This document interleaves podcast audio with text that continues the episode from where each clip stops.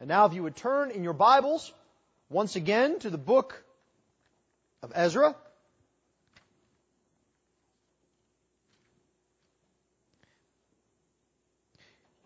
We have reached beyond now the, the halfway point of the book of Ezra. We are looking at the, the final section here. And there is a very important event that we will see here in this text, that it is, it is changing now. And so let us now look at Ezra chapter 7. Hear now the very word of God. The word of the Lord is completely without error.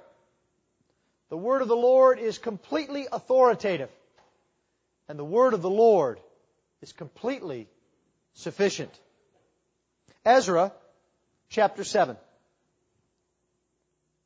Now after this, in the reign of Artaxerxes, king of Persia, Ezra the son of Seraiah, son of Azariah, son of Hilkiah, son of Shallum, son of Zadok, son of Ahitub, son of Amariah, son of Azariah, son of Meraioth, son of Zerahiah, son of Uzzi, son of Bukki, son of Abishua, son of Phinehas, son of Eleazar, son of Aaron, the chief priest. This Ezra went up from Babylonia. He was a scribe skilled in the law of Moses that the Lord, the God of Israel, had given. And the king granted him all that he asked. For the hand of the Lord, his God, was upon him. And there went up also to Jerusalem in the seventh year of Artaxerxes the king some of the people of Israel, and some of the priests and the Levites, the singers and gatekeepers, and the temple servants.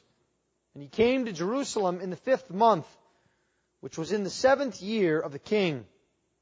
For on the first day of the first month he began to go up from Babylonia. And on the first day of the fifth month he came to Jerusalem for the good hand of his God was on him. For Ezra had set his heart to study the law of the Lord and to do it and to teach his statutes and rules in Israel. This is a copy of the letter that King Artaxerxes gave to Ezra the priest, the scribe, a man learned in the matters of the commandments of the Lord and his statutes for Israel. Artaxerxes, king of kings, to Ezra the priest, the scribe of the law of the God of heaven, peace. And now I make a decree that any one of the people of Israel, or their priests or Levites in my kingdom, who freely offers to go to Jerusalem, may go with you. For you are sent by the king and his seven counselors to make inquiries about Judah and Jerusalem according to the law of your God, which is in your hand and also to carry the silver and gold that the king and his counselors have freely offered to the God of Israel, whose dwelling is in Jerusalem, with all the silver and gold that you shall find in the whole province of Babylonia, and with the freewill offerings of the people and the priests, vowed willingly for the house of their God that is at Jerusalem. With this money then, you shall with all diligence buy bulls, rams and lambs, with their grain offerings and their drink offerings. and you shall offer them on the altar of the house of your God that is in Jerusalem. Whatever seems good to you and your brothers to do with the rest of the silver and gold, you may do according to the will of your God.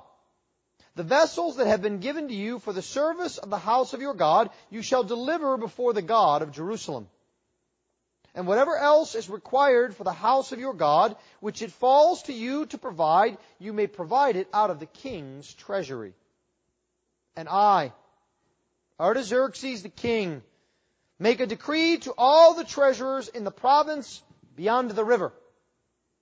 Whatever Ezra the priest, the scribe of the law of the God of heaven requires of you, let it be done with all diligence. Up to 100 talents of silver, 100 cors of wheat, 100 baths of wine, 100 baths of oil, and salt without prescribing how much. Whatever is decreed by the God of heaven, let it be done in full for the house of the God of heaven, lest his wrath be against the realm of the king and his sons. We also notify you that it shall be not lawful to impose tribute, custom, or toll on any one of the priests, the Levites, the singers, the doorkeepers, the temple servants, or other servants of this house of God. And you, Ezra, according to the wisdom of your God that is in your hand, appoint magistrates and judges who may judge all the people in the province beyond the river, all such as know the laws of your God. And those who do not know them you shall teach. Whoever will not obey the law of your God and the law of the king, let judgment be strictly executed on him, whether for death, or for banishment, or for confiscation of his goods, or for imprisonment. Blessed be the Lord, the God of our fathers, who put such a thing as this into the heart of the king, to beautify the house of the Lord that is in Jerusalem and who extended to me his steadfast love before the king and his counselors, and before all the king's mighty officers. I took courage, for the hand of the Lord my God was on me, and I gathered leading men from Israel to go up with me. Thus far the reading of the word of the Lord. Let's pray for his blessing upon it. Heavenly Father, we, we ask this evening that you would show us the Lord Jesus Christ from this word. That you would show us our duty to you, O Lord. And that you would teach us, O Lord, to trust you more. This we ask. In Christ's name. Amen. Well, this evening we are confronted with what seems to be an odd truth, a change in the story. Do you notice it? It begins here in verse 1 of chapter 7.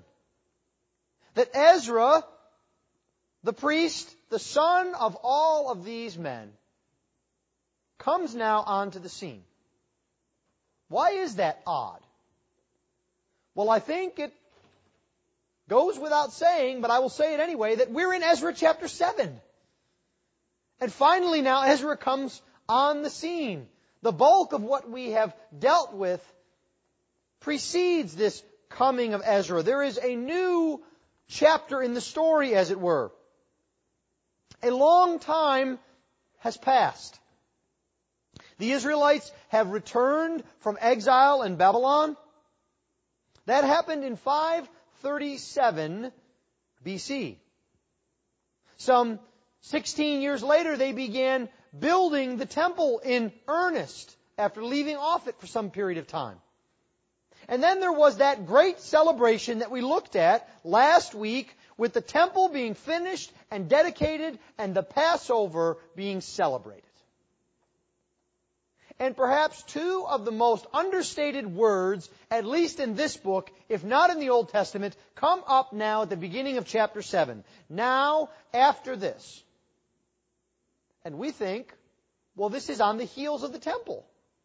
Surely there are troubles and struggles to happen after the temple has just been completed. The only problem is the after this sums up a period of time that is longer than the life of most Israelites. It's 58 years between the end of chapter 6 and the beginning of chapter 7. To be honest about it, most of those who celebrated the laying of the foundation of the temple and the completion and the celebration of the Passover are now dead. They are no longer on the scene. And we see here that in the span of time, as we look over the next few chapters, that much has still come to challenge the people of Israel. And God raises up a man for this time. A man by the name of Ezra. And so this evening we're going to be introduced to him, a man who is a priest, who is a preacher and a prophet, a man who is a great reformer, and we will see him in action. But for this evening, I'd like us to see three things about the character and the person of Ezra that will shape the way we look at how he acts later. First, we will see that Ezra heard God's call. Ezra was a man of God who heard the call of God. And then secondly, we will see that Ezra loved God's Word. Now, this should also go without saying that a man of God who is called by God should love the Word of God. But in our day and age, a true love for the Word of God is much rarer than it should be. And then the third thing that we will see is that Ezra not only heard God's call and loved God's word, but that he saw God's sovereignty. He saw that God was in control and that this was a great comfort and a spur for action. Ezra heard God's call. He loved God's word and he saw God's sovereignty. Well, let's begin then by looking at the beginning of chapter 7 and how the man of God is called by God. As we've said, almost 60 years have passed. And there is now a new generation that needs to be raised up to continue on the work of God. This is something that confronts every generation. And I think it is a challenge to those of us who find the Reformed faith near and dear to our hearts. Because I think on some level we would be satisfied to see a replay of the giants of the past. We would be satisfied if we had dress up like 16th century Scots day. Or to tell stories of Calvin and his work in Geneva or to speak of the boldness of Luther or Huss or Wycliffe. And all of these men were used by the Lord. And it is an important part of the history of the church. But you see, we cannot, as believers in the Lord Jesus Christ, live in the past. The church is not a museum. It is an army. It is a school. It is a hospital. It is a place where the people of God are active in the here and in the now. And God knows this. And you see, because of this, in every generation, God raises up not only believers for himself, but he raises up leaders. He raises up men who seek to glorify him and to lead others into a deeper knowledge of God's Word and a greater walk with the Lord Jesus Christ. God is patient. He's far more patient than we are, is he not? His plan unfolds not in terms of days or weeks, not even in terms of years or decades, but in terms of centuries and millennia. God knows exactly what He is doing. And in addition to being patient, He is also not lacking in resources. He can gather up to Himself his people to build his kingdom generation upon generation. And so we see here now Ezra being told by the, the great king of Persia, Artaxerxes, to travel to the promised land. Now, why, if Ezra is such a valiant man, a holy man, a priest of the living God, why is Ezra not already returned to Jerusalem? Why is Ezra not there for the building of the temple? The answer, I think, is very simple. He wasn't born yet. He wasn't alive. And God has now raised him up at this point to go. We might also ask ourselves then the next question, which is, why did his parents not go? Was Ezra raised in some household of weak believers? Do we jump to conclusions and judge Ezra's parents? I don't think we should do that.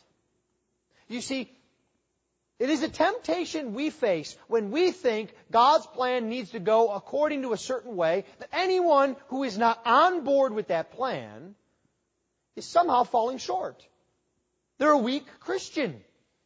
They're not as involved as they should be. They should be doing things that, that, that I'm doing in, in pretty much exactly the same way I'm doing them. And if not, then somehow they need to get with God's program.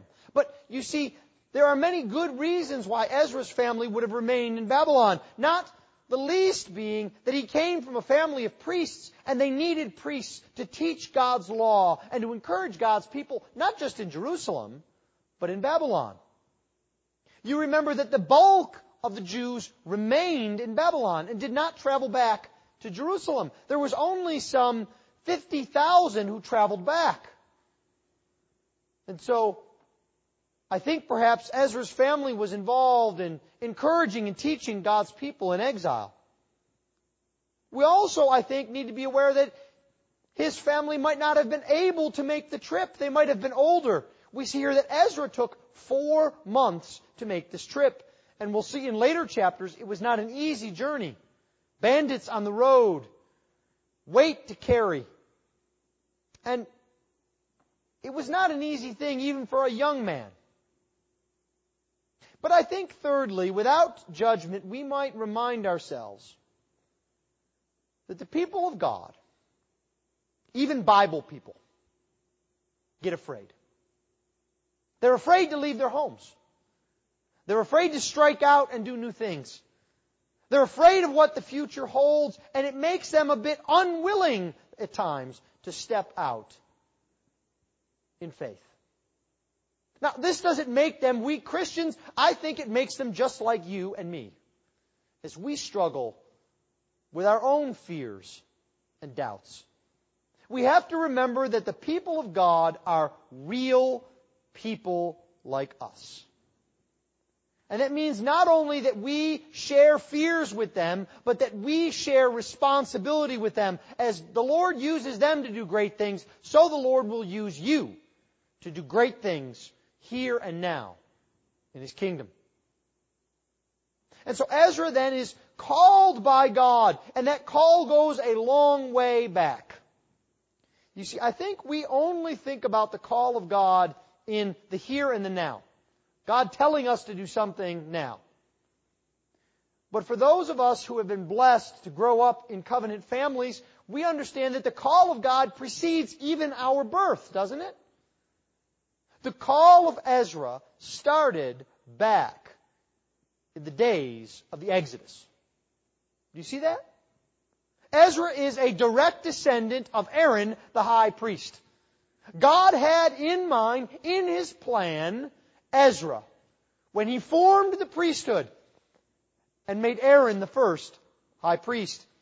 It goes all the way back and it is a lineage of priests. Many of these men are men that you don't know. I'll just highlight one of them for you to give you an idea how God works down through the centuries. Of course, you know Aaron and you know Phineas, his son, but you may not remember the name of Zadok. He's just one of the priests in the mix of this lineage. But you see, Zadok was the man who was priest before David. Zadok was the man who was charged with holding the kingdom during a very vulnerable time. You see, during the passage between David and Solomon, it was Zadok the priest who remained loyal to God's people. It was he who anointed Samuel, or excuse me, Solomon. It was he who remained loyal to the purpose of God. And so Ezra is in this great line. And this line is laid out not simply so that I can be challenged by reading a bunch of Hebrew names. This line is laid out so that his lineage, his credentials would be seen before all. Many of you know exactly what credentials are. You carry them with you all the time at work, don't you? Nowadays, it seems that in most offices, you can't go from one section of the building to the other without these little badges that are clipped to your shirts or your coats or your pockets. Right? You must scan them before some kind of reader in order to gain entrance through the door. Well, they didn't have computer card readers back then. And so, in order so that the people of God would know who Ezra was and know that he was an authority, His lineage is laid out before them. There is no doubt before those who were in Jerusalem that Ezra is called by God. We see it here in verse 6 in this little phrase. This Ezra, the one who is the descendant of Aaron, the one who is of the family of the priests, this is the one that went up from Babylon. Right before the Lord. He is a priest, but he is also a man of authority as well because he has more than just credentials. This lineage is laid out not just to give him credentials, but it is to tell people to pay attention to him. He's a man of authority. He carries it, I would imagine, even in the way he walked and the way he spoke. We are told, I think, in the way that he is described, that we are to honor this man. And this is how the Israelites treated him. In terms of the history of the church, Ezra is often called the second Moses. He is a man of authority. And he also has credentials not just from God, not just from the priesthood, but also from the king himself. He is trusted by the king. He is a scribe who is skilled in the law of Moses, and the king granted him everything that he asked. He has the trust of the king of Persia. And because of this, he's put in charge of others. Do you see this in verse 13? The king makes a decree that anyone else who wants to go back can go back under Ezra. He trusts Ezra to lead a group back to Jerusalem and to do so in a fashion that will not involve rebellion and treachery. And he is sent out on official business by the king and his seven counselors. We see in verse 14. The king is not just merely tolerating Ezra, he is supporting and giving him authority. And we need to see something from this. Ezra has the support of the king and the authority of the king. And he doesn't abuse that. You see, far too often today, when Christians are placed in positions of authority or power, they don't do what they're asked to do. They turn it into their own personal platform. And you see, that's not what Ezra does. He doesn't abandon the faith. He's not silent, but he realizes that because he has been given a job, he must do the job. And I think this is important for us to understand. Because you see, Ezra is given power itself from the king to bring stability to this region. You may wonder why the king is so concerned about little old Jerusalem why he wants things set up right, why he wants people to obey the law, why he wants Ezra to be in charge. And you see, it's because the king is now dealing with a rebellion. The Greeks from Athens, you remember them. You know the story of the, Pel- uh, not the, Pel- the, the war against Persia, the Battle of Marathon, the Battle of Salamis. Well, as they were fighting Persia, they got the bright idea to take a couple of hundred ships and to go to Egypt and to stir up a rebellion in Egypt against Persia. And you can understand how important Egypt would be to an empire like Persia. We've just been studying that Egypt is one of the key places where you can find food in the midst of famine. So of course the king of Persia is concerned about this. And the last thing that he wants is rebellion to spread from Egypt up into Palestine, over into Syria, causing him difficulties. And so he invests Ezra with a great deal of power. But God is also at work here, giving Ezra power. Because you see, God is using the power that he has given to the king as a way of avoiding conflict among God's people. See, Ezra comes in as a man not to be trifled with. God is going to use him to reform the people of God, to proclaim the Word of God, and he comes in with great power and authority.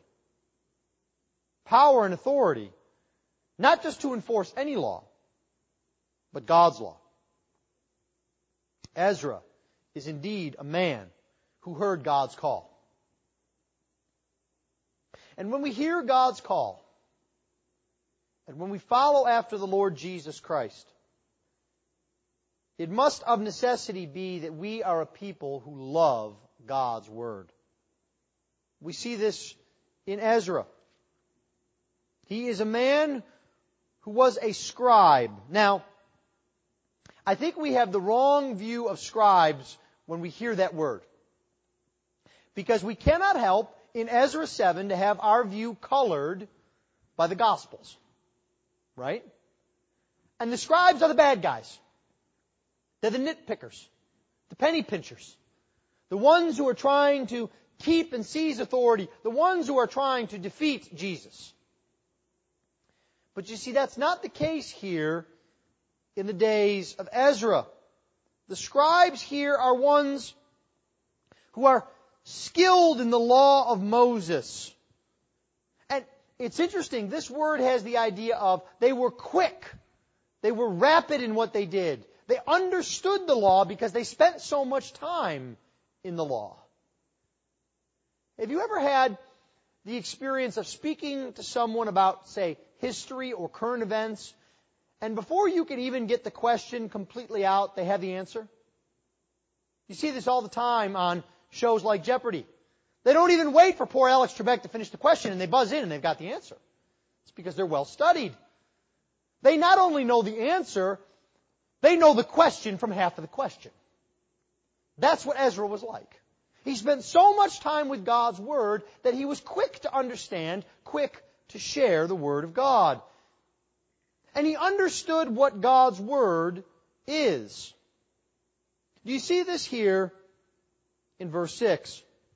He was a scribe skilled in the law of Moses that the Lord, the God of Israel, had given. Now, the law of Moses is not the Ten Commandments. It's not even just the statutes that are found in a few of the books. The law of Moses is shorthand for the entirety of the Pentateuch. Genesis, Exodus, Leviticus, Numbers, and Deuteronomy. Ezra knows that this is the law of Moses. And he also knows that it is given by God. Do you see this? The Lord, the God of Israel, had given this. Now, this makes Moses, or excuse me, Ezra, poor 5th century BC man that he is, far wiser than modern professors. Because you see, for the last 100 or 200 years, academics and scholars have spent all of the energy that they can attacking the books of Moses saying we're not even sure if there was a Moses. And if there was, we don't think that he wrote the books. And if he did, he only wrote some of it, and things were changed around. You see, they don't want to take the authority of God's Word, so they undermine it. We see this everywhere. Perhaps the saddest thing is that this is becoming all too common in the Church of Jesus Christ. Even in churches that would say that they follow the Bible, they will take sections of the Bible and say, well, you know, we don't really think God wrote that part. And that allows us to ignore the commands there. But you see, not Ezra. He understood and knew that the Word of God was exactly that, written by God Himself. So he studied it. But he wasn't just a student. He wasn't just an academic. You see, verse 10 tells us that Ezra had not only set his heart to study the law of God, but he also set his heart to do it. That's a hard little phrase, isn't it? In our day and age, there are plenty who are willing to look at the Word of God, study the Word of God in the abstract. Colleges are full of the Bible as literature classes. Churches are full of Bible studies where people are willing to debate the Greek or the Hebrew or concordances or language. But you see, that's not what the Bible is for. The Bible is not just to be some source of interesting information. The Bible is a book of life, and Ezra knows this, and he hears the Word of God, and he obeys it. He does it. He practiced God's Word in his daily life. And we will see that that is what gave him the power and the authority and the drive to be a reformer along God's people. Because the Word of God is not merely to be heard and forgotten. It is to be acted on. And the third thing that Ezra knew about the Word of God is that he was compelled to teach it as well. Do you see this in verse 10? He not only set his heart to study, but he set his heart to do it and to teach his statutes and rules in Israel. It was not enough simply for this to be truth for Ezra. And others could have their own truth. No. You see, because not only is the Bible true, and not only is the Bible to be acted on by us, the Bible is true for all people at all times. It is absolute truth. And Ezra treated it that way. He taught it to others. Do you have that view of the Scriptures? Are the Scriptures not just something for you, but are they something that you know your children cannot live without? That your grandchildren cannot live without? That your neighbors cannot live without? that your coworkers cannot live without, that your schoolmates cannot live without. You see, that's how Ezra views the Word of God. He wanted to see it practiced by others, passed down to other generations, so that God might be glorified. Ezra was a man who heard God's call and who loved God's Word. The third and final thing that we see here this evening is that Ezra was a man who saw God's sovereignty. He first and foremost saw it in God's control of the world. We might ask our question, where does all of this come from?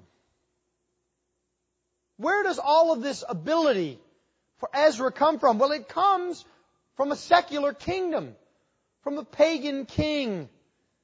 Ezra has been placed in charge of civil affairs of the nation, very much like a man who would be an older contemporary of Ezra's, Daniel. And you see, he was called to act in this way, and he understood that God was not merely in charge of his church, and everything else was chaos. No, God is in charge of all of the kingdoms of the world. Do you believe that today? Is God in charge of inflation today in America? Is God in charge of our debt ceiling? Is He in charge of our wars? Is He in charge of our culture? Yes, He is. He's in charge of all of the universe and you see, Ezra here begins to act like Daniel, to know that he has his place in the world, and he acts for God's glory in the place where God has put him. We are not of the world, but we must remember that we are in the world. We cannot act as if we live on some deserted island apart from our neighbors, friends, and fellow citizens. You see, Ezra knows that God is sovereign. And in verse 27, he blesses the Lord for this. He says, Blessed be the Lord, the God of our fathers, who put such a thing as this into the heart of the king. You see, in that one phrase, Ezra says, everything that has been done has been God's work. It's not a coincidence. It's not because the king was having a good day. It's not because I had the right words to say. It's because God wants this to happen, and He has the heart of the king in His hand. But Ezra also saw that God was sovereign much more personally. You see, we see later in verse 28 that he took courage, for the hand of the Lord my God was on me.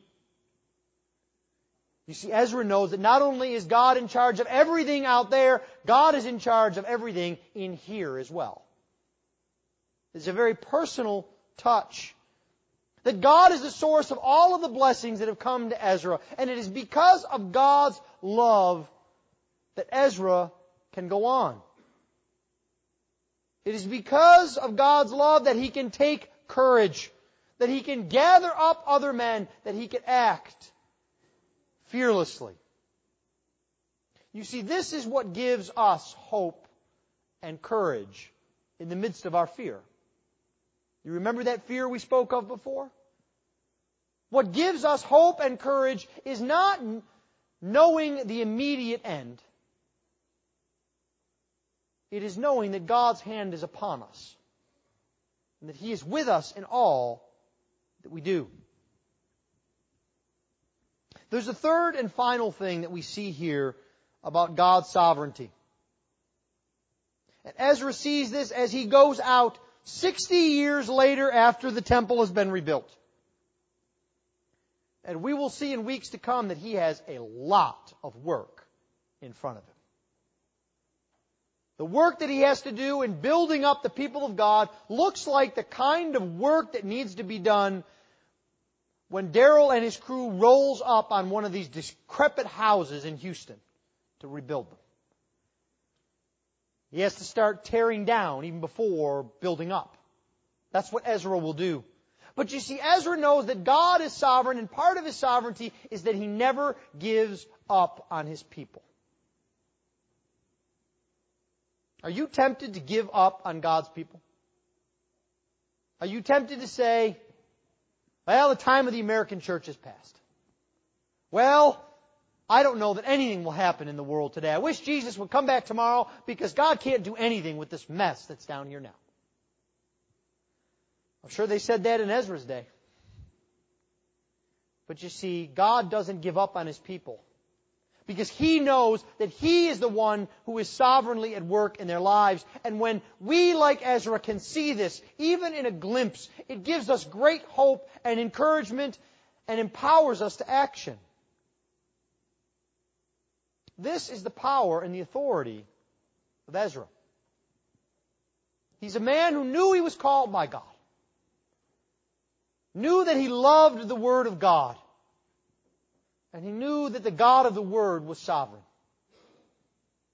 Is this the God that you serve? Do you love His Word? Do you sense His call upon your life today? Even if you don't know where it will take you. You see, there is a sense in which, by the Lord's grace, there is a little bit of Ezra in each of us. To know the Lord, to hear Him in His Word, and to trust Him with His people. Let's pray.